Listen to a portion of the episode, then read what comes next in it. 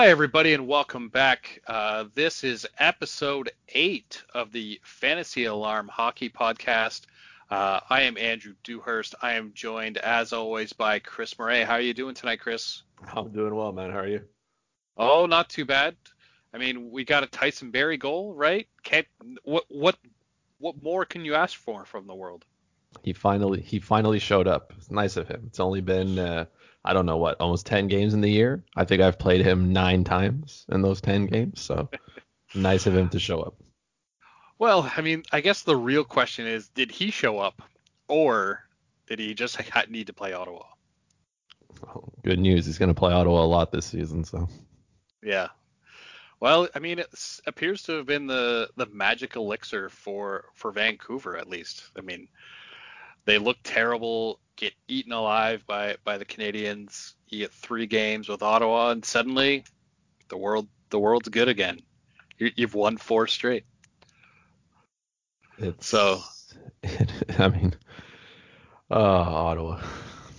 Yeah. Anyways, uh, let's get into what happened last week. Uh, so Connor McDavid did Connor McDavid things. Ten points in four games. Uh, I feel like we've been waiting for this this this stretch to occur. Uh, he'd been, I mean, outside of I think the second game of the season, relatively quiet, but uh, a lot of that came came to an end this week. Um, he also gets the joy of, I believe, two or three straight against Ottawa, so uh, he will be mega chalk for the next three days, I expect. Um, I don't think there's any real surprises there, uh, unless you have something else to add to to McDavid doing McDavid things. He, it's it's amazing how good he is and how terrible the Edmonton Oilers still remain. Like I know there's an argument for a lot of people. So when you let's say you're picking the, you know, the Hart Trophy for the player most valuable to his team, you'll always have that conversation with someone who says, okay, well, if your team misses the playoffs, then how is this player the most valuable player to your team, right? Because regardless of him being there or not, you're still terrible. In Edmonton's case, like without though like I'll throw Leon Draisaitl into that conversation, okay? Because heading into tonight, they lead the league one, two in points. Okay. So they have 32 points combined, right? And then don't even look for the third player because you probably won't find him because that's how bad the Edmonton Oilers are statistically, right? Like it, Ryan Nugent Hopkins, who I think is a pretty good player, right? He's eight points behind Leon Draisaitl for second. So it's McDavid, Draisaitl, whoever else you want. And Leon Draisaitl has been his plus minus has been good if you care about that stat, right? But on a team that just gets nuked, and I mean nuked, like Tyson Barrie's a minus eight, Kyle Turris is a minus nine. Okay, so this team gets like their bottom six is not good, and they don't defend very well either. So at this point for Connor McDavid, right? He's just to me he's matchup proof. I I put him in the fantasy alarm playbook, right? And I don't even explain why anymore. I just like, do you need an explanation? Like, because at this point, uh, whatever his price tag is, it doesn't matter. I just I try to fit him in there because I know the rest of the Oilers team is just not like they're invisible. That they don't exist. They don't do anything. They they just they shatter my hearts and dreams. So I I just play McDavid and I just bank on like two three points every night. Yeah, I mean, he makes or breaks DFS slates. Really, like you either took McDavid. He is the he is the Coors Field, him yeah. alone, of NHL DFS. Yeah, because I mean, either you took him, and he went off. Uh, you got, th- you know, if you're playing on DraftKings, you got he's he gets three points. He gives you the the bonus. He might shoot seven times, and you're like, wow, I got like 35 points from McDavid tonight or you don't, and he goes off, and you're left going, well, guess I didn't make any money tonight because otherwise, you know, he's because he's so chalky, and deservedly so, uh, that it's just kind of the way it is. Is that like you you almost have to enter two lineups every night, one with McDavid, one without, just to hedge your bets.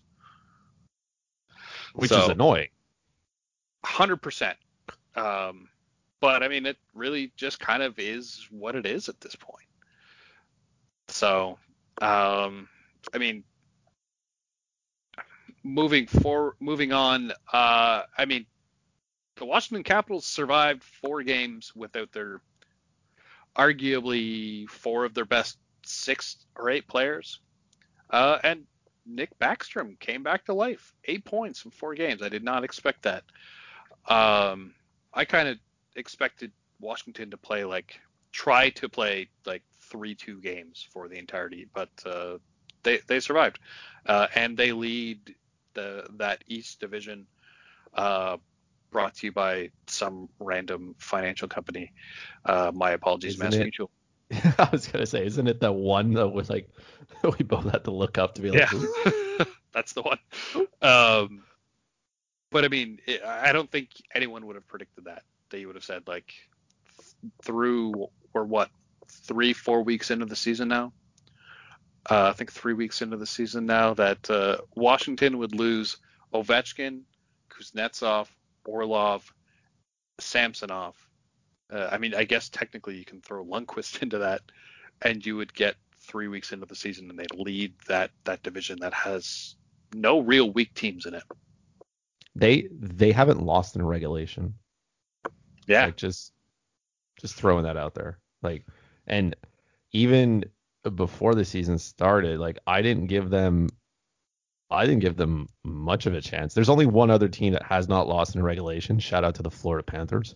But I did not I did not expect them to be this good, right? Maybe the problem was just Braden Holtby. I don't know. That could be a thought. But especially with Ovechkin going down, like I was I, I thought this team was going to struggle and struggle mightily, right? And then Nick Backstrom just says, okay, well, I guess Nick Backstrom is the Evgeny Malkin of this team, right? So when your best player Yeah. goes out, he just says, okay, well, I guess I'll just do what I got to do here and carry the team. Because like you said, he had eight points. He's got 13 on the season now in nine games, five of those being goals. Like Ovechkin, like no, Backstrom does stuff, but scoring goals is like it, it's not the thing that he's known for, Known for. I guess, right? Yeah. He sets up Ovechkin. He'll have whatever, maybe almost 20 goals, right, in an 82 game season and pop Yeah. in 55 assists because he's just feeding Ovechkin's, you know, passes in his office. He's just clapping bombs top, you know, top shelf. Um, which is when you lose that guy, then you expect it to hurt him. And he showed no signs of slowing down. Uh, Tom Wilson came back into the lineup. Tom Wilson looks good, and I think that's because of Nick Backstrom, right? So Backstrom is just feeding the puck to whoever can put it in the net. And so far, Washington has done enough to to win by committee, I guess if you want to say it. Yeah. And I guess we we need to remember to give a shout out to, I mean, Vanecek. He he came out and played. He's played really really well to the point where, I mean, I don't think it changes much for Ilya Samsonov, right? I don't want to say it does, but again, I- small sample size, right? But I mean, Vanecek's 5-0 and 2 here. He's got a 918 save percentage and a 278 goals against average, which is very, very good, right? They're rolling Yeah. two very young, inexperienced goalies. And I think if a lot of fantasy owners were hoping for this Samsonov to kind of go off and he was going really early in drafts regardless of you know Henrik Lundqvist being there or not and then when Lundqvist went down I saw him shoot up the draft boards you know going as sometimes the, the fifth goalie off the board which is just not on this planet silly. Yeah. yeah so I think the play of Vanecek obviously maybe tempers that excitement but it's going to be interesting to see how Washington wants to move forward if you do actually have I mean, a good problem to have, kind of like Boston has, and two very good starting goalies. Yeah, for sure. I mean, I think what this does is it probably pushes Samsonov and Vanecek closer to like a 60-40 split, I would guess. Right. Um, because you now no longer have any reason not to think that you shouldn't have confidence in him, right? Like he navigated that team through easily, or what should be the toughest time of the year. Um, Against some really good teams yeah, too. yeah, against against uh, what was it, Buffalo and Philly, I think. Yeah. So Um, we'll see what happens. I mean, Samsonov's not even back yet. Uh, we had no. I mean, we saw Ovechkin and Orlov come back last night. Uh, we don't have any word. I don't. Not that I've seen at least on, on when we can expect Samsonov and Kuznetsov back. Um, so we'll see what uh, we'll see what happens there. Um, uh, you mentioned the first place Florida Panthers. Uh, this is a surprise. I mean, things to keep in mind about the first place Florida Panthers. Um, games, I mean that that's helping them. I think we're looking at uh, it's probably percentage points. Uh, they, I mean they've had a rough a rough schedule. They have had no nothing to do with COVID, but they've lost I think four games because of Dallas and Carolina. Um, just pulling the, the actual standings here.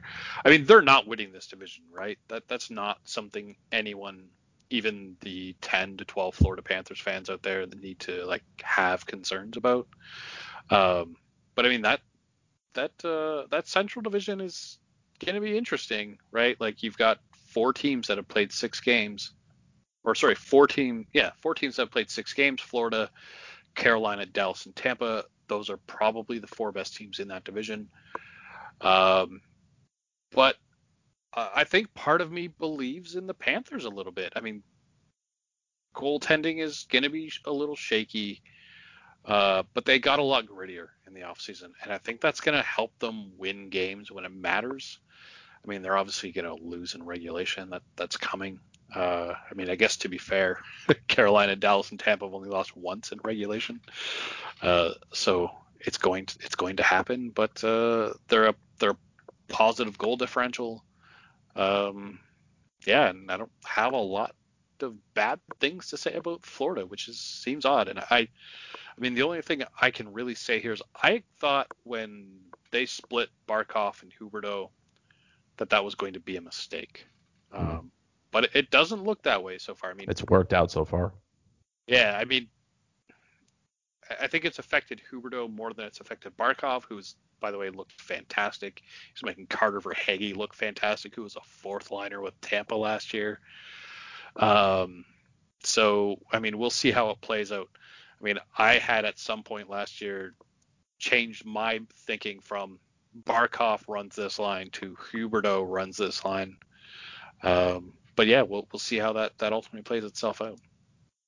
I'll say this about them. I think, especially for the Barkov and Huberdeau matchup, right? So I'm a Barkov, uh, no, sorry, I'm a Huberdeau owner in a couple of leagues. If you're not an owner right now, like he's still, he's he's performing well, right? It's just it's not at the same level that we're used to, right? We've kind of gotten very comfortable with his production, right? He's, he's only got one goal. He's got six. He, he has seven points in six games, which is not yeah. terrible, right? But you know, Patrick Hornqvist has seven points as well. Carter Verhaeghe has seven points as well. They both got five goals. So, um, you know, Anthony Duclair has six points, all of them being assists in six games. So, I think there's, I think what's happening for Florida is they're starting to find that balance in the top six, and that might scare some owners away. So if you can pry Huberdeau away from an owner who's kind of worried about goals, um, you should be, I mean, you should be texting or sliding into their DMs as much as a 15 year old boy is. Like you need to be right in there trying to see what do they want for you to get your hands on Jonathan Huberdeau. I will say that. Here's where I think the Panthers are going to balance out at one point, right? They're going to start playing more games in a tight schedule, right? It's going to start to yeah. wear down on some bodies. Um, so that might be a problem for them as well. I think at some point Barkov and Huberdeau get back together uh, because they're going to struggle, right? And I think their division is good enough that it's normal for them to experience that kind of you know adversity.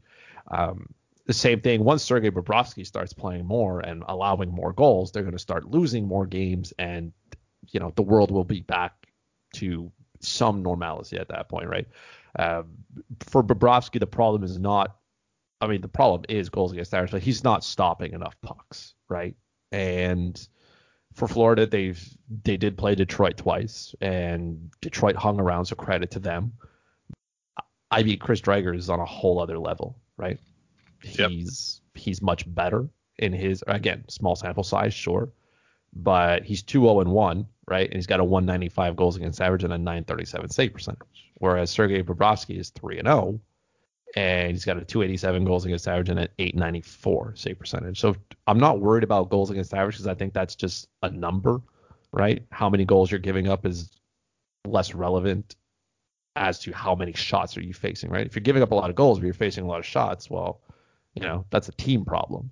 But if you're facing shots as a goalie and you can't stop the puck, while you know are those high danger scoring like where is it coming from? And in, in Bobrovsky's case, he's just not stopping pucks.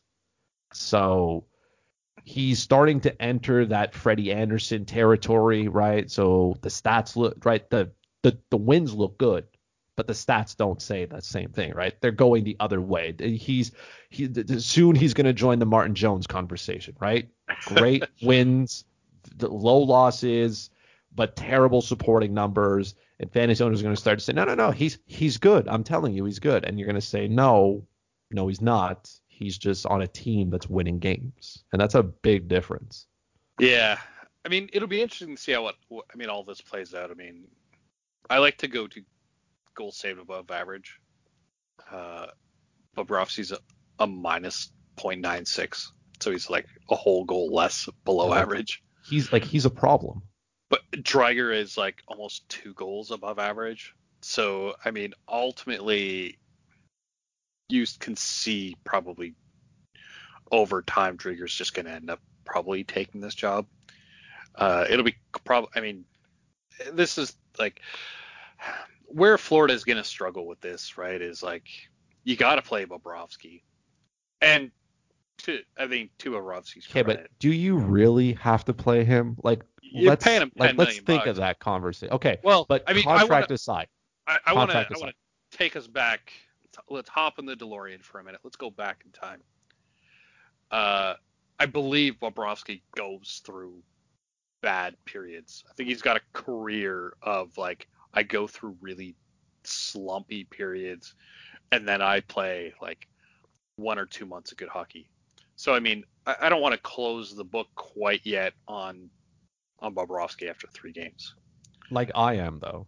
like, sure. like I, I, I understand the money is tied to him. Remember when Roberto Luongo said his contract sucks? Well, I mean, bad goaltending contracts, you know, in Florida seem to be a, a thing at some point, right? I understand how long it was with Vancouver when he said it, but like, there's the the contract is terrible. I I give him that, but I mean, at some point, at some point, you got to want to win games. So, are are you there to win games, or are you there to pay the goalie that you maybe gave too much money to to start with, right?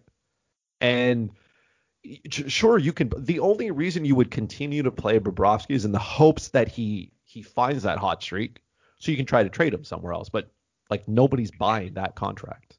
Nobody's well, and, buying it. Nobody's buying the numbers that come with it.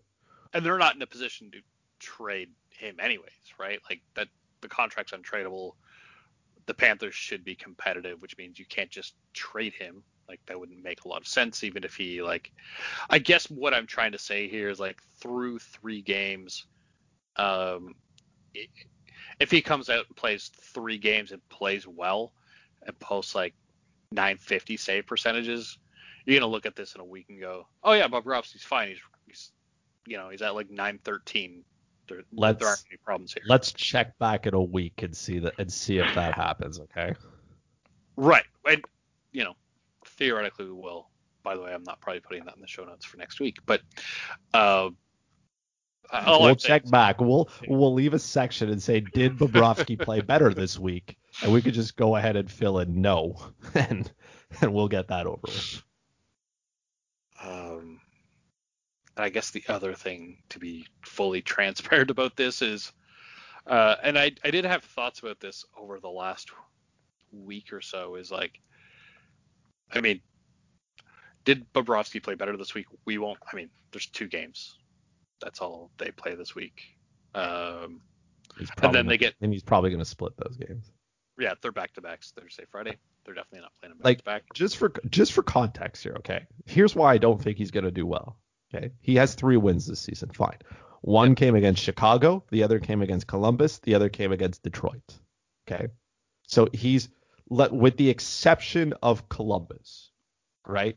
Detroit and Chicago are terrible hockey teams. They're they're dirt bad, right? And Columbus's offense is lacking, right? Because they had Yep. to play like Columbus still had Pierre Luc Dubois in the lineup at that time, and we saw his effort level. So this like this team was not good, right?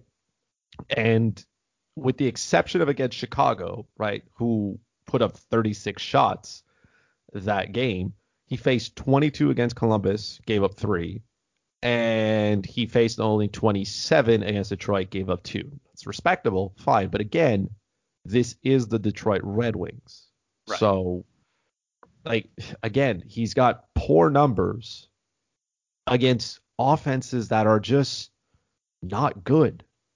So what's going to happen when he starts to play teams that do score goals, like the Tampa Bay Lightning, like example the Dallas Stars once they start to get healthy? I'll throw the Hurricanes into there because I think their offense is good. And who knows what Predators team shows up when they get there, right? So I th- these numbers are poor and he has, and he's yet to face any decent hockey team. So Yeah. like No, no doubt. where Uh, do we go from here?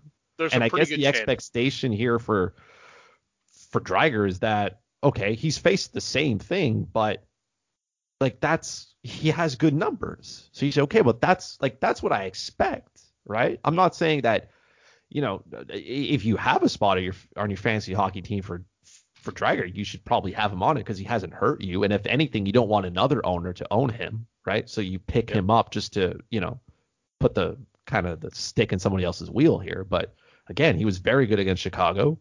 It's he was good against Columbus, and he was good against Detroit.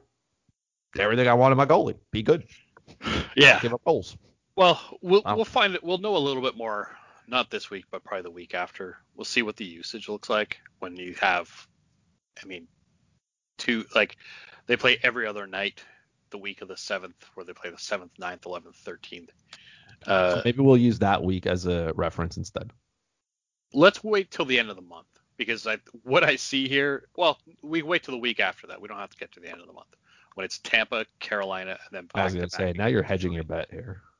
Yeah, I'm not hedging my bets. I want to see like real competition. Like I want to not see consistent games against Detroit where we're gonna lose, uh, where it's gonna be really hard to understand. Like, was this, you know, were you did you actually play well or not? Because I'm not watching games where Detroit's playing. That's just a thing I'm doing now. Um, I've And done then it back to back nights, and it's exhausting. yeah, and then the week after where it's three against Dallas and then Carolina, where that's gonna be like you're gonna we're gonna know what the Panthers are probably by the end of by the end of February once they've actually seen some real competition. So That's, that should be fun. uh, I mean, so uh, moving on from the Florida Panthers, uh, Thatcher Demko led all goalies in save percentage last week. Is he figuring this out? Is he going to take the job from from Holtby? Uh, what do you think's happening with Demko? Is it just just the the Ottawa elixir? I mean, probably right. Ottawa's not good. Um, if you're following that game, let me just refresh here. It's five three, Edmonton, right? Yeah, Uh, against Senators. So if you didn't stack that game, I mean, I guess you can go to bed by now. There's nothing else that's going to happen. Um, that kind of settles it there. But I think for Thatcher Demko, right? He, he I think people were a little bit high on him just just because of what he did in that short time in the playoffs. Like he was exceptional, and I think he's earned it. I'll say this about Braden Holtby, right? Like he's he's not good, He's alive. and he's yeah he's got a pulse, right?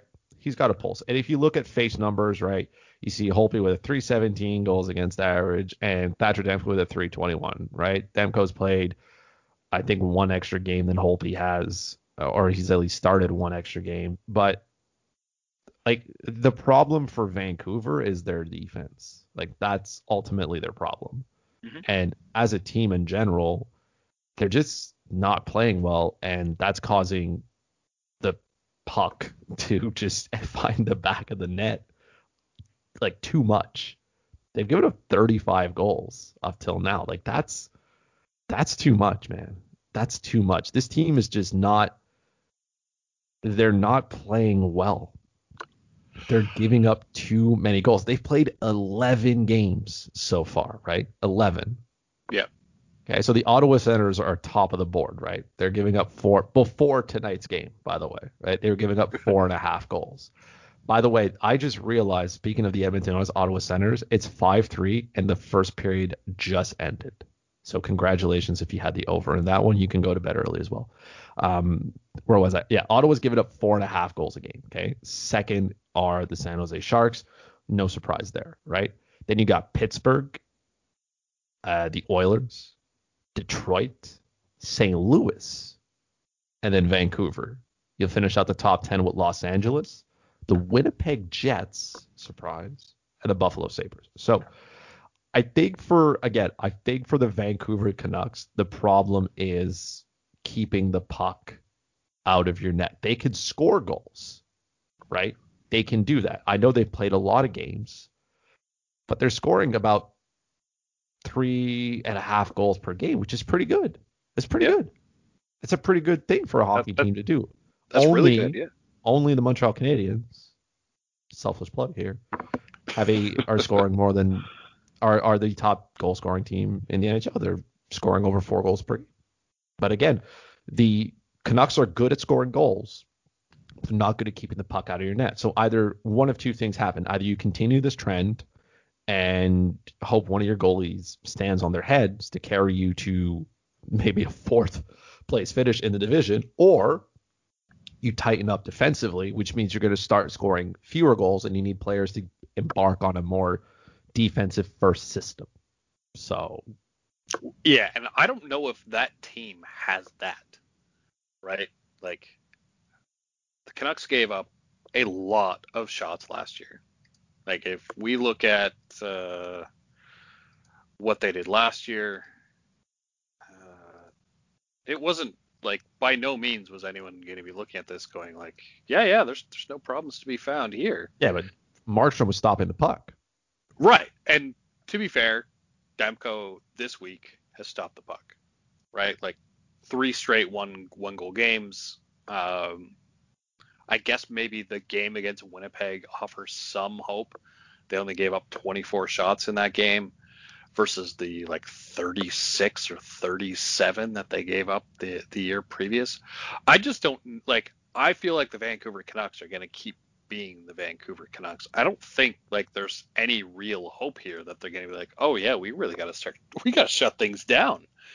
I mean, it's like I don't I, I don't know if it's a personnel thing that that's just or if it's just not Travis Green's style where it's like, "Hey, you know what? This is what we're doing. We're we're going to give up lots of shots."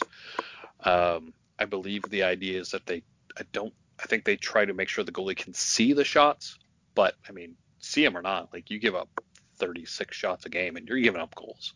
Yeah, that's just you're giving up too you're giving up too many opportunities for the puck to go in your net. And sure, you shut down against Winnipeg, but I mean that's that's one team, which again is kind of like a good team to do it against. It's a good team to do it for sure. And then the night before, you gave a 43 to Ottawa. Who, yeah. I mean, oh, like who's shooting the puck at Ottawa, right? like, yeah.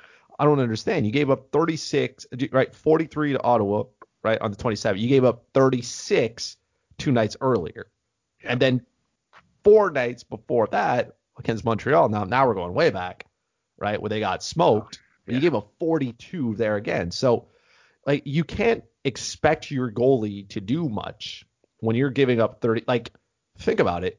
Like Thatcher Demko on DraftKings is hitting the 35 plus save bonus when he gives up seven goals against Montreal. Just Yep. Come on. Man. But uh, I will uh. say this: it it definitely is encouraging to see his last three games. Yes, and I think even though right, even though it's Ottawa, right, it's it's still good to see him stop the puck. I think that's all you need from your goalie right now. You need to find one who's going to stop the puck and play him. And look, I, I wasn't hot on Braden Holtby signing that deal. I don't think that was the solution for Vancouver. I think this was a case of them not wanting to give Markstrom the money and term that he wanted and said, okay, well, we'll go with Braden Holtby And, you know, we'll see what this gives us. Well, so far it hasn't given you much, but he's going to continue to get starts because you know Demko is still trying to get into that position, but the last three games that he's played have been very good. Yeah, uh, well, I mean, I get Vancouver not wanting to give up that term. Uh, I mean, Demko sure. is a player who has pedigree. Uh, they still have Michael DiPietro, who is who's also in the wings, who also has pedigree, and it's like, how long do we want to clog things up here for?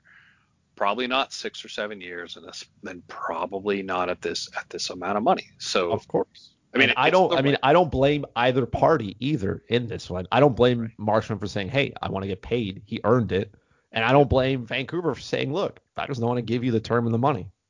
Yep. So I mean, here we are.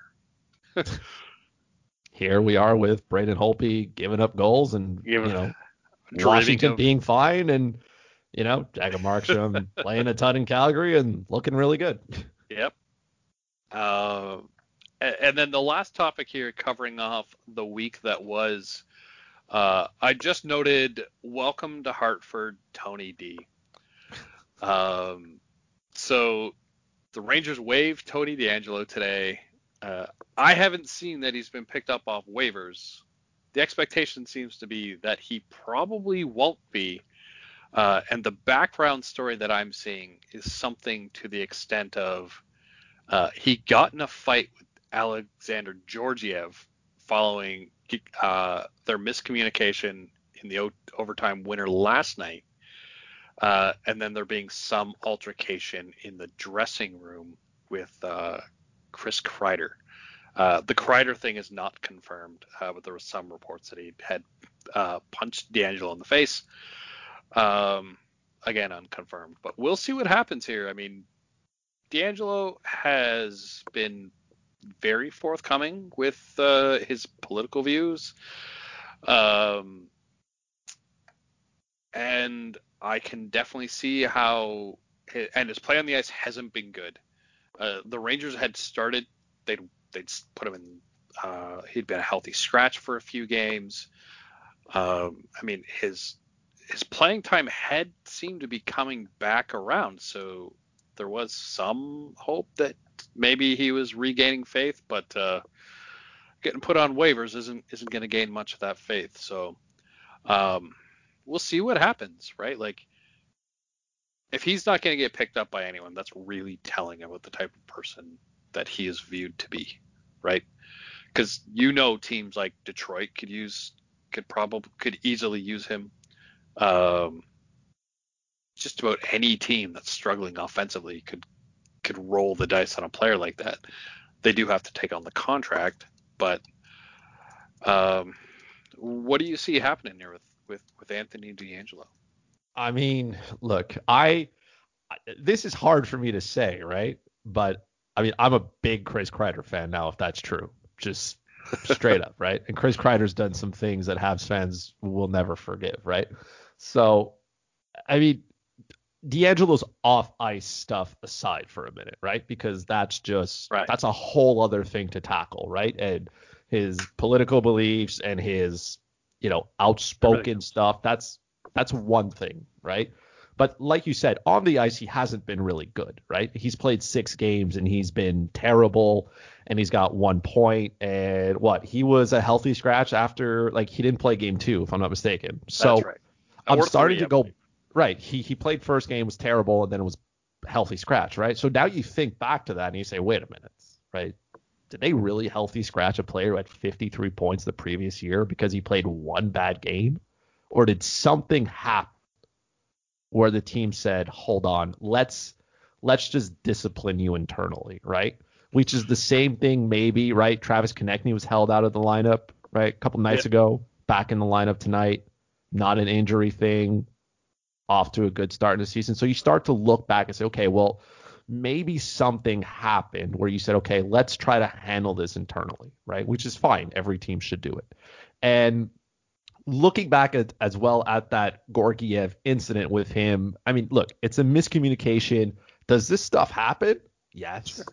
Right. Happens all this. If you've played hockey at some point, miscommunicating with your goalie is one thing, right?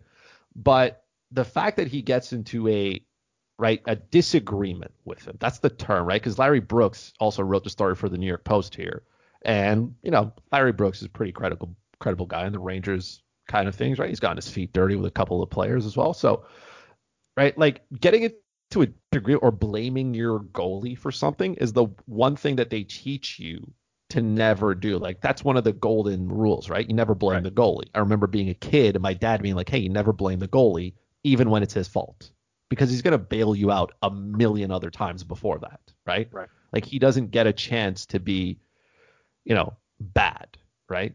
And here's the thing for for me, I I don't see a team taking a chance on DeAngelo, not with like already with his on ice stuff being not good, right? He's a minus six. Again, I don't care about this number, but I mean, he's not good defensively. He's really not good. And this has been something that he's, you know, had problems with being not good defensively. And if you're not good at your position, right, that's a problem. You did name some teams, right? You talked about, you know, the Detroit Red Wings maybe being a spot. I think Ottawa could probably use the defensive. You have to look at teams who have cap space, right? Yeah. Because he's owed what four point some on million dollars. Four, right? His cap yeah, hits what four point eight. five million. Yeah, Yeah, so he's 4.8. basically owed. So his base salary this year is 4.3. He's paid actual dollars though 5.3 next season. So if you pick him up, well, you're on the hook for 5.3 million dollars for a player who is questionable on the ice, right? He's had one good season, and whose off ice stuff rubs a lot of people the wrong way. And I'm sure it rubbed a lot of players in that locker room the wrong way. If you wanted, like we saw what happened with Pierre Luc Dubois trying to not be a distraction.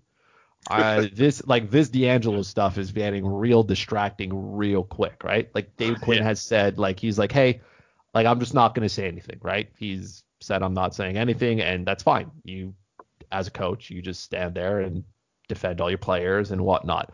I will say this about it, and you know, shout out to the people at Cap Friendly, obviously, who keep us up to date on this, right? So DeAngelo was not placed on unconditional waivers. So he's just placed on regular waivers, meaning that the team is not looking to terminate his contract. They're just putting him on waivers, hopefully to try and facilitate a trade. a trade of some sort. Now, Yep. according to section 14, okay, of the standard player contract, it does state that a club may terminate the contract, right, by notifying the player writtenly if he fails, neglects, or refuses to obey the club's rules governing training and conduct and, and conduct of players if such failure, refusal, or neglect should con- constitute a material breach of the standard player contract. Now, what does that mean in non-legal terms? I have no idea, right? This is where somebody else smarter than me figures this out. What it does say is that the team probably is going to look here and say, okay, well, how can we get rid of this player and the stuff that comes with him, right? You put him on waivers, you hope somebody bites. I can't imagine a team actually says, yeah, sure, bring this guy over. He sounds like a great guy to have in the locker room. So somebody's he's he I expect him to clear waivers, right? We'll know as of Monday, 12 o'clock. And then the team's just gonna say, hey, look, just stay home or try to terminate his contract or try to get out of this in some way. I expect DeAngelo, he is represented by Pat Brisson, so I expect Brisson, DeAngelo to head to the NHLPA at some point when they try to terminate his contract. That gets into a messy battle as well. Uh, the NHLPA likes to protect the wrong players, I believe, right? Wrong players being, you know, the guys who usually, you know, are trying to overturn suspensions and whatnot. And I understand the NHLPA is there for the players, but the players who use that a lot are the ones who are usually dancing in some hot water. And DeAngelo, again, is no exception to that. He's definitely dancing on hot water here. But I, I mean, what team wants this player? Like, what team Yeah. actually? Somebody tweeted and says, "Oh, somebody's going to claim him." I'm like, who? Like, who? Who looks at him and says, "Man, this guy is the type of player I want around my young players," right? Like, think of the Rangers for a second, right? You have Lafreniere, you have Kakko, you got a whole bunch of good young players, Georgiev, Miller. Shesterkin. Do you really want this player surrounding Well, them? Exactly, and that's I mean that's exactly why you're Like- not going to see Ottawa No. or Detroit pick him up. Of course You're not. gonna if any team is going to claim him on waivers, it's going to have to be a team that has a strong dressing room. Uh, I mean, I guess like maybe Pittsburgh could. Like, I, I can't imagine he's gonna walk in into, you know, if you don't have respect for like for Crosby at this point in time, like you're you're just gonna get waived again. Sure, but And even if you do take fair- Pittsburgh, right? Like Pittsburgh's got what? I'm looking here again. Cap Friendly's doing a really good job here, keeping me up to date here. But if I'm looking at their projected cap space, they're what? Like they they Yeah, got about two hundred thousand. Yeah. Are you really going to move money out to acquire this player who brings that baggage with him? Well, you got to imagine the Rangers are gonna be willing to eat some salary though, right? Like, Sure. you want rid of him, you'll be like, yeah, sure, we'll eat like four million of this. We'll get you through this year. You you take care of it next year. Um, but we'll. But I mean, again, you still gotta like you still gotta bite that. You you still gotta bring in a player who is a problem. Like Yeah. just flat out again, regardless of whether you support his beliefs or what, like that's that's neither here nor there, right? My stance has always been your political and your religious beliefs are yours. We can disagree on them, and that is fine. That's fine by me. But it's to the point now where it's putting like it's putting his career in a really tight situation now because the Rangers are just flat. Like think about it, you're a 53 point player, and the team's just saying, "Hey, I just like we, we just want to get rid of you, but like we we won't even try to facilitate a trade. We just want you to get your stuff and get out of here." yeah, right? And it was kind of like Georgiev also was not at practice today. He was having a quote unquote maintenance day, which I guess falls very right. Kind Yeah. of falls into that situation where you're like, nice, could have had a maintenance day tomorrow, but today would be a good day. Let's, you know, for us to not talk Sure. about it. But Yeah. I again for DeAngelo, this is a situation where if I'm the Rangers, I want to get f- as far away from this player as humanly possible. I want to remove him from the organization, from any contact I have with players. I don't want him around the team. I don't want him yeah. because there's just 100%. there's too much light surrounding. Yeah. him. Yeah, I- I mean, as it is, you're you play for the New York Rangers. There was all kinds of light surrounding you as Correct. it was. And the isn't what you Rangers, as of today, sit dead sit last in the East Division. By the way, Right. so they don't need like think about that. They're last, and DeAngelo's on the door going out, who can definitely help them. So that says a lot about him and what the team feels about him, because they are like they are they're way out here, right? They got two regulation wins in eight games. They're struggling. They're not doing well. They're not playing well. Yeah. And like things need to change in a like quickly and they need to get better in a hurry before it's too late. And DeAngelo is I don't know, sitting in his penthouse in New York somewhere, tweeting from his burner account, going protect Tony DeAngelo. Yeah, yeah. I mean, if there's a lesson here, it's just I- there. There's like his agent at some point, I'm sure, has pled with him like, Tony, please just get off, get off Twitter, right? Like, because at, at this point, it wouldn't be hard to speculate for the Rangers to be able to say like, well, look at all of this contract that's detriment or all this conduct that's detrimental to the team, right?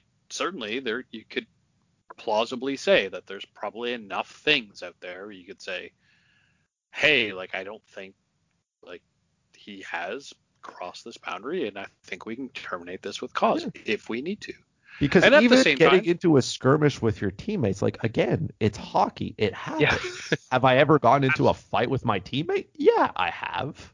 They're like family to you, right? Yeah. Like that. It's fine. I once saw PK Subban fight two different Habs players in one season. One being Thomas Plekanec, and Plekanec's pulse never went over 70. so, like, that to me is the thing. I'm sitting here going, okay, you get into an altercation with a player, fine, that but A, yeah. it's a goalie. B, from what I understand, you're criticizing him, which, by the way, Tony, you, you like you haven't been doing your part either. And C, he doesn't get the benefit of the doubt at this point, right? Like he's he's kind of like Tom Wilson when Tom Wilson does one of his things, right? Like you don't give him the benefit of the doubt anymore. Like Right. it's Tom, you've probably earned it. In this case, when Tony, when somebody says that, you know, DeAngelo did something, well, you're sitting there going, yeah, it s- Yeah, sounds like something he'd probably do. Yeah. Yeah. So, yeah, uh, we'll- He's we'll not a happens. distraction, right? Yeah, the, I mean, the other thing is, I don't think the Rangers are like are you gonna care if it's like welcome to the AHL? We'll never see you again. Right? Like I- we'll pay your nine million dollars to sit down here and not bother us in in New York. Um, we're okay with that. We we're the Rangers. We got the money. Do you think he reports to the AHL if he's sent down? Well, does he have another option? Because I think that's the same conduct that gets you like that's probably the training portion of the of, of the uh, the clause that would get your contract Maybe terminated. the I don't know, maybe the KHL. Oh man, maybe. I mean, Maybe. I I don't. I'm really trying to stay away from making a political joke right here. I was Uh, I, I I mean but if it makes you yeah, feel better, I was thinking it already, so that that feels better. but yeah, that I mean again, that's like even if they did send him down to AHL, do you think he reports? No. It- Yeah. I, I wouldn't want him as a team if that's what you're trying to do, send him to AHL. Well, Like I'm hoping he doesn't report because you can't keep him on the taxi squad, right? Because he's still around the team. I, I guess the thing is, is like you'll find out what uh, we'll know truly what kind of person he is and how much he wants to play in the NHL, right? Like if he wants to play ball and he wants to, he really wants to be in the NHL, he'll report because he knows it's what he has to do and he, he knows that, you know, you know, he's just came off a 53 point season. If he can get through a year, uh, if he can make it to next year into the off season with being quiet, nobody hearing his name, and him like ripping up the AHL, somebody will give him a chance. There's going to be some team next year who's going to go, well, we can throw a million and a half at this guy, see if he can't improve our power play, and you know, roll the dice here. We can like his agent is going to absolutely be begging him just to be like, look, you don't really want to go like you you really just don't want to go to the KHL. This isn't this isn't what you want to do. Like if he goes to the KHL, he's probably not coming back.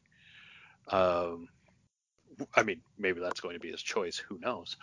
But it's just, yeah, you, you gotta. I mean, rightly or wrongly, I like to think no one is that terrible of a person that like hopefully he can like see this and go, huh.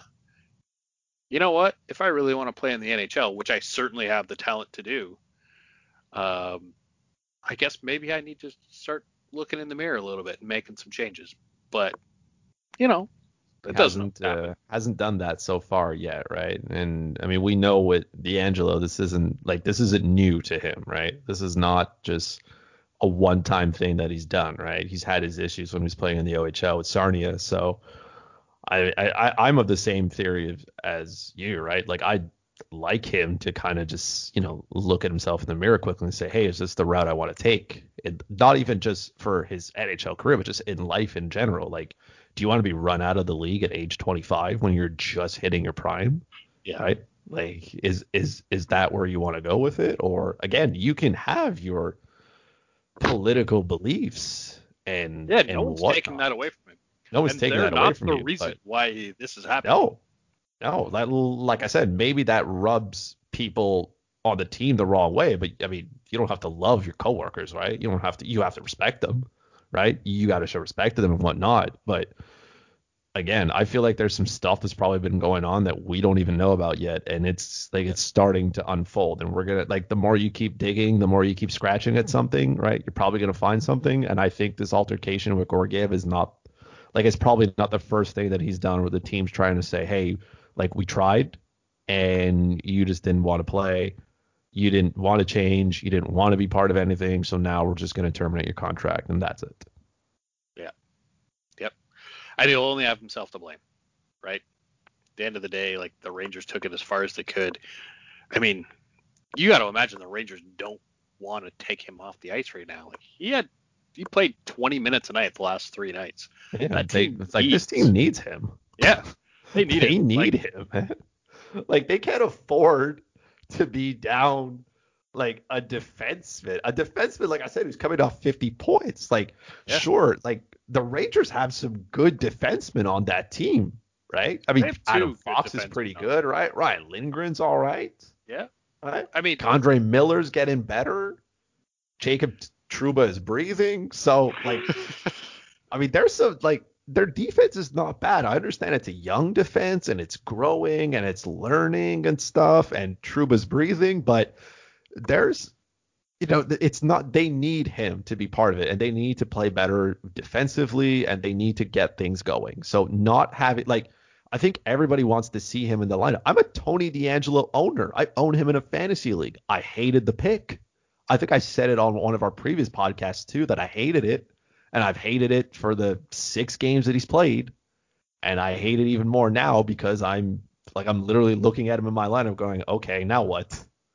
like I can't trade yeah. him, and he's taking up a spot. So well, now he's just a drop. He's an easy yeah, drop. He's he, as of as of 3 a.m. Monday. Like he's he's not on my team anymore. So, but that's kind of the position that like it's a wasted pick for me, right? I'm gonna go back at one point and look at the draft where what round I took him, see all the other players who were available, and go, hmm, okay, that, that well, I'll, I'll, I'll cross that round off as as a complete loss. Well, yeah, I mean, it happens, right? Like players like that, it just happens. You're never you, you can't avoid it because you have to like the situation was good, is good.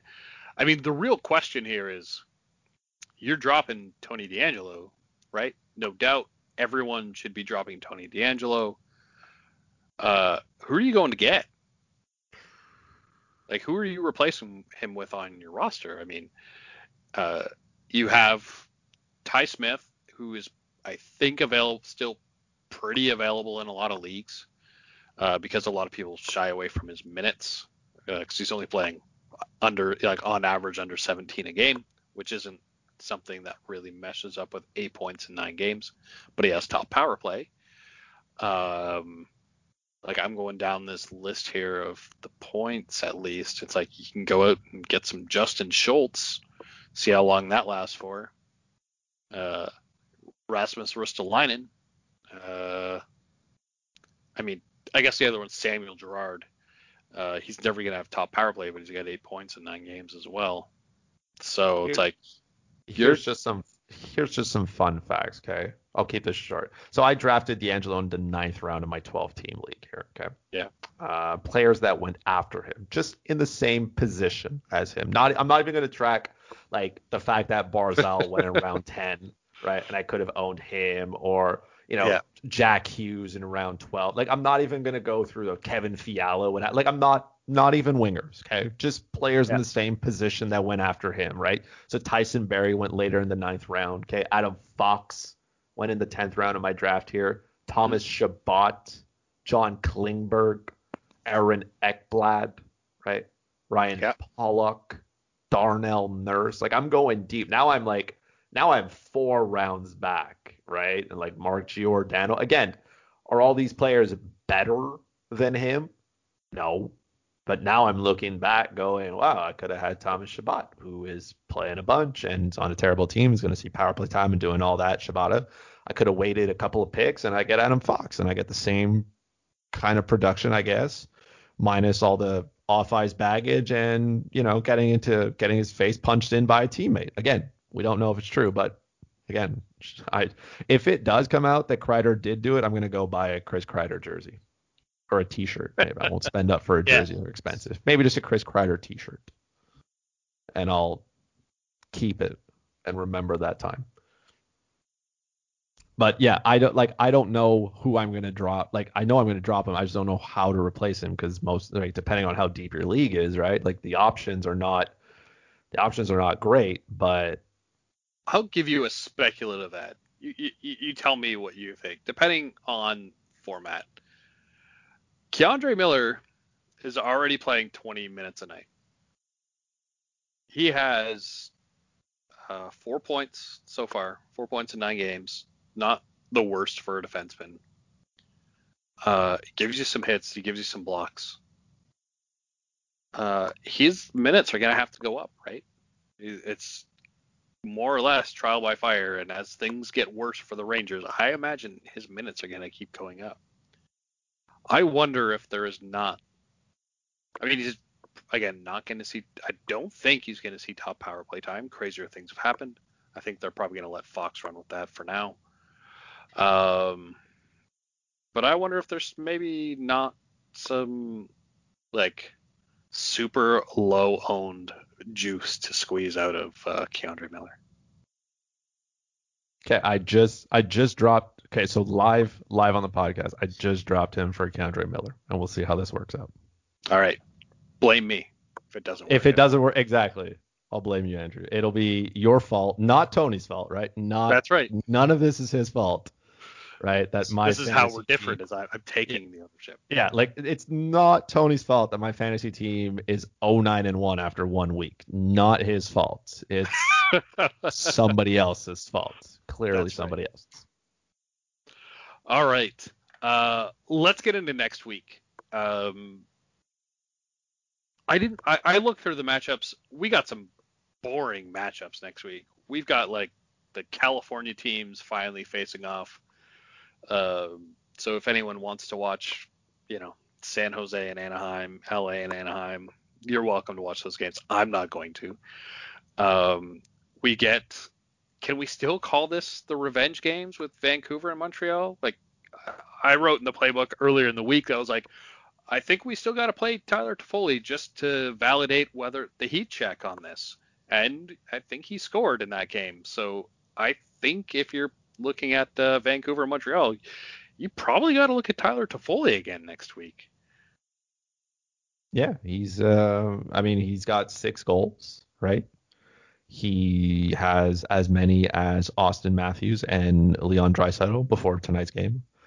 Um, right, he's up there with Pacioretty as well. So yeah, I mean, I guess you got to play Tyler Toffoli. Tyler Toffoli might go off again. Maybe he just wants to play Vancouver a lot, a lot. And again, we spoke about Vancouver's defensive issues, right? Yeah. I don't think they're getting better. Um, Montreal scoring four plus goals per game. So and they yeah. have last change, so it should. And they have last change. Yes, Vancouver is coming east this time. So yeah, I I would be all uh, I'd I'd be all in on Toffoli. I'm assuming Toffoli's price tag is going to drop on DraftKings too, just because I don't know. Magic. Yeah. It's it just makes no sense, but it's going to be like that. Yeah. I'll also uh, say this though. I'll give Brock Boeser a kind of shout out here. He leads the league in goals again before this yeah. Edmonton uh, Ottawa game ends. That might change, but he's got eight goals in 11 games. He's got 11 points in the same amount of games. I think a lot of people kind of just yes Toffoli left and Brock Boeser was kind of that player who they thought maybe he'd be traded out and whatnot. He's come up big here to start the season. He's not really racking up assists, but if he continues to pop goals, I think that Vancouver can actually live with that. Yeah, hundred um, percent. They've also shuffled him up and down the lineup a little bit. He spent some time with Pettersson. He spent some time with Horvat. Uh, I mean, Pettersson's really yet to get it going. Uh, he's starting to show some signs of life. Uh, I would be, I will probably be jumping on him, jumping back on him again early this week. See how that plays out in DFS contests because I mean, Pettersson's just way too good to to have this little goal out, like this little point output. Um, and I think you're gonna see like Horvat offer the inverse, where like he's playing above his head and things will come back down. Um, but yeah, I mean, the bottom six, like like Tyler Motte is a top is top ten in the in points in the NHL right now. I That's, is that a typo? It should I be a typo. I don't know, man. It's look some some things just happen. Right, well, in the NHL. sample size. Sample, sample size. Sample size is king, right? Right. Ottawa, the Ottawa Senators happened. We're gonna have to like at some point, like I, think next year in the off season when I start like digging back through player performance, you're gonna have what's called points minus O, and the O's not overtime; it's Ottawa. You gotta just subtract what happened against Ottawa out of what happened in the Canadian division. Look at look at players, the rest of it. Um, Speaking I mean- of speaking of points here and everything, um, shout out to Anze Kopitar who leads the league in assists. I was told he was going to be dead this off like this upcoming season that he was going to fade and just you know that was it for him being elite. Uh, he's got 11 assists in eight games, only one goal, 12 points, but leads the league in assists on a very terrible LA Kings team. So good for him. Yeah, yeah. I mean, if you drafted Kopitar, I did. That's Rate the him. only reason I'm talking about trade it. him right now. Like, don't waste I any more I time. have- Trade I him have right to now. wait. I have to wait to see if K'Andre Miller gives me enough value so I can start moving centerman out of my team, so I can replace K'Andre Miller, Miller with a better option from somebody else. Yeah, because um, no discredit to to Anze Kopitar, um, but this pace will not continue. You don't think so? well, I don't know. Have you seen who he plays with? I don't. I don't care who he plays with. He's played with Dustin Brown, and he's an anchor. Well, it, so. it's hard. It's hard to keep getting assists when you don't play. Okay, but wait a minute. Wait a minute. Do you also see the division that he plays in? Yes. Okay. So he gets to face uh, Ville Husso. I'll stop bashing uh, Jordan Binnington just for tonight because he's actually been okay, minus the one night that I played him in DFS. So I'll give him a moment. Um, you know, He the Minnesota Wild too. gave up a couple of goals, so Yeah. I'll stop referring to them defensively as elite. Um, but the Ducks are absolutely terrible. The Coyotes are terrible. The Sharks are last in their division, so that kind of says all that needs to said. Um, I I could see him having a very strong season, just because that division is so like he put up points against Colorado as well. So stuff is happening here with him. He's he's what he's fifth in the league in points, tied with Nathan MacKinnon again before tonight's game, and James Van Riemsdyk. Again, sample size. It's. I mean, I mean, what you can note about Anaheim is, I mean, they have only given up somehow 15 goals in nine games. That seems crazy. It's called Uh, the John Gibson effect. Yeah, he'll get worn out eventually, and that's that's a real problem for them. Uh, I think Arizona's a little bit better than than they're playing. I mean, they're three, four, and one. They've scored 20 goals, given up 22. Uh, I mean, theoretically, I suppose, and like Arizona could be the fourth best team in that in that division. Uh, it's probably Minnesota though. Um, we we don't need to talk about San Jose. They're just that team is in the next. If they're not the worst team in the league now, they will be the worst team in the league in like by like three years from now because of all of the terrible contracts that are unmovable that they have. Uh, Are you talking about the Erik Karlsson contract? the Brent Burns contract, Oh, okay, Erik too. Karlsson contract, the Mark Andre or Mark Edward Vlasic contract. Um, Yes. yeah, there's a bunch there. Like they will be hampered for years to come. Um, without there being something that causes that allows for like a, a cap compliance buyout, something like that happening. Uh, and they also have no farm system. There's not a single player in, in that team's farm system that is that is exciting. How does this happen? Uh, you trade away first round picks. The San Jose Sharks should have picked third overall last year. They didn't. Um. So, yeah. Think. Uh, my apologies to any San Jose Sharks fans. Things are Sure. getting worse for you. They get better. There's not many left. Um, but yeah, I mean, I, I think we're gonna next year. Next off season is gonna be really wacky. Uh, like just when we try to have to like break down like who's actually good, who wasn't actually good, it's gonna be really hard to tell at times because teams only play their inside their division.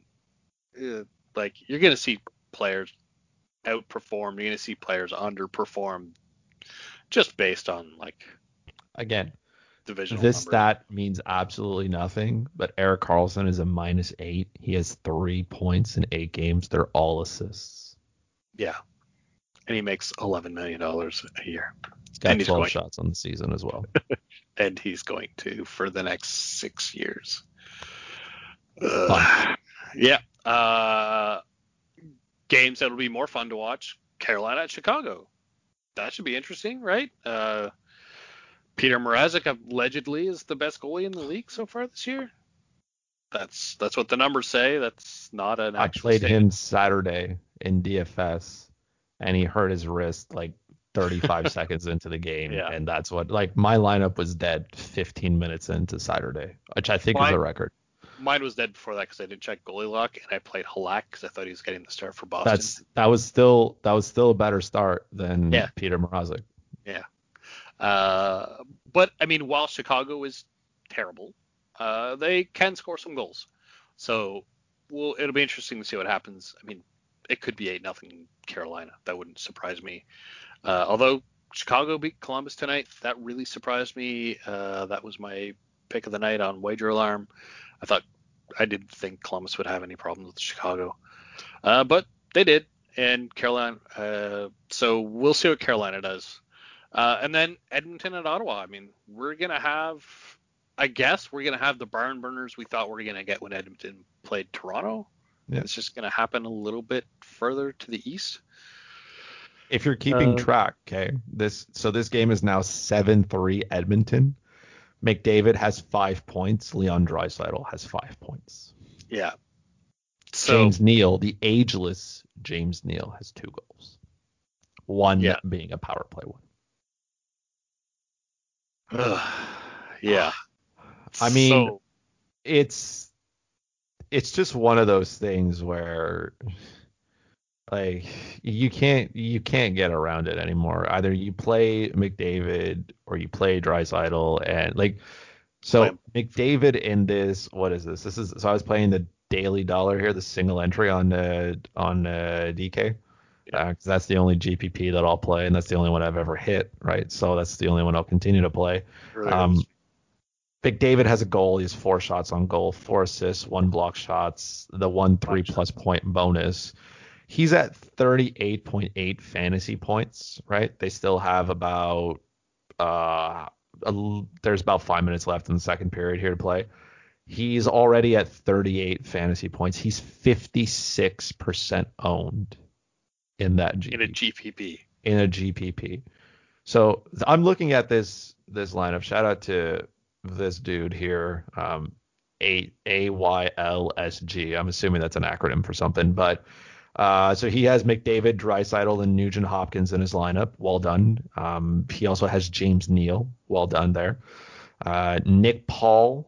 He has Mike Reilly in there, so he was really dumpster, you know, dumpster searching here. Uh, Ryan Pulock, right? He got something out of him. Chris Driedger, obviously, and Colin White. So he stacked the late game. Yeah. He's got some low ownership a little bit here with the Ottawa, which I don't think Ottawa was a terrible play tonight either. I think they were okay. And uh, his three superstars are going to lead him to some money. Yeah, I looked at the GPP I played last night, um, and the winner was like was very random. It was like they played, they managed to get um, McDavid. Uh, do I have my my slates correct here? I might have to actually read look at this. This but I- other lineup, so the guy who's third right now in this one has Draisaitl, MacKinnon, and McDavid in his lineup. He has three players at 8K over, and then just went dumpster diving for the rest. James Neal, Yeah. Dominik Kahun, Anthony Mantha. Shout out to $3,600 Anthony Mantha. Tyson Barrie, Jared Spurgeon, Anton Khudobin. But I think like that is how you need to be building your lineups on DK right now because they are discounting good players. You should like in GPPs, you should be going out and just start with the three best players in, on the night, and just No Roll the dice on correlation needed whatsoever. Just yeah. Is McDavid alive? Yes. Is Draisaitl alive? Yeah, perfect. Well, you have some correlation there because of the power play at least, but like yeah, the rest of it's just like I'm pretty sure McDavid's looking for Draisaitl when he's on the bench to pass him the puck. Did you see the goal he scored uh, Saturday against the Leafs? Obviously you didn't. no, I didn't. No, you didn't. Okay. It was, I mean, it, it was a highlight reel. He takes the puck in his own zone, skates through five to five players, and then tucks it in, and you're just sitting there going, you're like McDavid's too good for the NHL, right? Like he's like again, I've said this, he's he's like the kid who's just had a growth spurt at like seven, and now he's just towering over his other peers at the same level, just doing anything he wants. He took the puck from one end, skated through everybody, and just buried it. And I'm sitting there going, like he's too good for the best league in the world, and he's making NHL players who are the best at what they do, right? With the exception of Martin Jones, like he's making them look bad. Yeah. Yeah, I mean, I'm looking at Tuesday's slate right now, and I can tell you, if it was available, I I would start cooking up, figuring out how I can get McDavid, Nick David, MacKinnon, and Draisaitl in in the same lineup. Go because, back to go back to Sunday's slate and just go over the winner of a lineup well, and yeah. whatever strategy was there. Yeah. That seems to be working. Because like Sabres at the Islanders, probably not going to be really high scoring. No. Devils at Penguins, probably not going to be super high scoring. Stars and Blue Jackets, Canucks, Canadiens. you could contrarian that. Hurricanes and Blackhawks. I mean, the Hurricanes could score seven here. That one's going to be tough. Coyotes and Blues, who knows? St. Louis at this, at over. this like, pace for McDavid, though, do you think he could seriously hit 100 points this year? Sure. Because yeah. he's on pace, right? I mean, he's well, not going to get five points every game, but this he's going to play Ottawa enough, right? This and is Ottawa the adage three points that I tell people every year when they say who should go first overall, and I always say McDavid. They say, well, but it's a but it's a but it's a categories league, and we have hits and blocks. And I say, well, you should go McDavid. Yeah. And they go, what? But why? I was like, well, because there's not a single other player in the league that is capable of like in a normal year where you could say they could hit 200 points, right? It, things go right, McDavid could hit 200 points in a regular season, in an 82 game season, because he's that good, right? If he stays healthy, uh, if if Edmonton doesn't just completely collapse around him, he can do it. 100%. 56 games. I, he. If I told you. Even if, like in 56 games, assuming he stays healthy, right? Yeah. That's, what would you set the like, over right now? 90? 80? If I if I had to get you to bet on it, like if somebody gave me like if somebody set the bar, let's say at 85 points, and said, "Hey, McDavid over under 85," I'd say over, because at this pace, right? Like he's, but again, before tonight's game, that he already has. Let me just make sure he hasn't added another one here, just in the time that we keep going. No, still seven three. Okay, so in the time like before entering tonight, he had 17 points in 10 games. So he's averaging 1.7 points per game. Okay. So in a 56 game schedule, right? Yep. He's already at 95 points if he continues this trend. That's 95 points in a 56 game season. So His if somebody's current... giving me 80, 85 points and you say he's going to hit the over, yeah, because he gets to play Ottawa like another eight times. Yeah. And if you factor in tonight's points, right? He's now on a 117 point pace. Yeah. So like you would set the bar at I would guess 90 and it'd say, "Hey, over under 90 points." Right? Like uh, you you could make the case for under, maybe he gets hurt. But you could easily make the case for over and say, you know, Ottawa can't keep the puck out of their net. Toronto can't keep the puck out of their net. Vancouver can't keep the puck out of their net. Right? Like just those those alone. You're like, yeah, all right. I mean, Calgary's been okay, but not very good. Montreal's you know, hasn't necessarily had any real issues that way. I mean, Price and Allen have been fine. And you know, you're also going to probably get some back back to backs with Winnipeg and see a backup goalie there. I mean, you're going to see that with the other teams as well, right? So I don't know. I, I definitely think 100 points is in the cards. I think it's I, I think it's more than just in there. Let's say let's go again. So let's say he puts out what now he's got what 20 before again before tonight's game even ends. He's got 22 points in 11, 11. games. So he's got yeah. two points. He's flat two points per game here. Okay, again, assuming he can hold this, which is not impossible because looking at his DraftKings schedule, the last 10, putting up two points seems to be easy for him. It's a 112 point pace for a player who, again, it's not like we're not saying it's even like I'm not even sitting here thinking long enough and saying, okay, well, can he hit 80? Like I'm sitting here looking at 100 going, yeah, yeah, actually, because he's just like he's he's tearing apart he's tearing apart this Canadian division, which defense has not been like if you wanted to showcase defense, yeah. um, you wouldn't take many games from this North Division and say, hey, this is how you play good defense, right? But it's so it's so wide open. There's you know it just seems like it's flat out open hockey. And it's going up one way, it's going the other way. Defense seems to be optional. I know again, I know for Ottawa, like it's it's different, right? It's very, very different for I mean, Marcus Hogberg started and he got lit up. Yeah. Okay. And then Matt Murray came in. He's faced nine shots. He's given up three goals. So. And like, the thing to note here is, are they in the third yet? They have not entered the third period yet. They're just they ju- Edmonton just scored another one. They it's eight three for Edmonton. They're just finishing the second period. I looked at this and thought, that's a typo. Like the internet oh. must not be refreshing properly. Oh no, no, that that's accurate. It's it's eight to three, and they haven't played the third period yet. Draisaitl has six points. He has six assists. Yeah. Like it's it's just video games number. These two are just on a whole other level. I know we've gone left here, but like imagine being this imagine having these two like these aren't even elite players. They're god level. Like it yeah. doesn't matter when people are like, "Oh yeah, but who should I pick between like it doesn't matter. Try to fit them in." Yeah, get them both like, in. Start there. You have no choice. later. You have no choice. I'm getting absolutely slayed. Slayed over on Super Draft. I'm getting slayed over on draft. Like I'm getting slayed over on Super Draft where I talk all the time about not playing the player who has a 1x multiplier. And I'm looking at the guy at the top board going, okay, well, this guy apparently figured it out because, you know, he's got Draisaitl in there and Draisaitl's just, you know, packing points left, right, and center here, and it's not really making a difference. Yeah. Well, because when you get five, the multiplier doesn't matter anymore. I mean, it doesn't. I, the problem is, is you're looking at these players, saying, okay, but like it's so hard for them to put up a big score, right? You need yeah. the multiplier to help you get there. And I'm looking at McDavid, going, well, actually, you don't.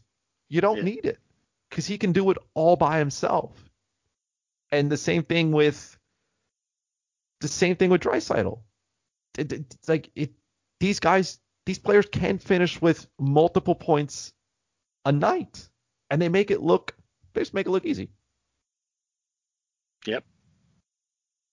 It's just it's a whole other level. I would love to see Edmonton be a competitive hockey team. But the way they're built, they're built they between two be. players. They're built yeah, between they're... two players. I don't even know who is starting for them. Stuart Skinner. I had to I literally had to pull out hockey DB just to see who is Stuart Skinner. Like and I still don't know who he is, but I'm sure he's a really nice kid who has playing who's playing his first, you know, NHL game of his career. But I just yeah. I don't know, well, uh we should get out of here. Uh the Minnesota Wild have gone ahead and crushed my betting dreams for the night, and they beat uh, Colorado in overtime. Uh, That's unfortunate. So, yeah. Hey, if we leave now, we can still catch the third period of a game that was right. supposed to end like probably a half hour ago. that probably should have ended right around now. Yeah. um. So, uh, anyways, we'll catch everybody again next week. Uh, sorry, John, for going uh, slightly over our time again. Um, but uh, good luck, everyone, this week, and we'll we'll catch you in the chat.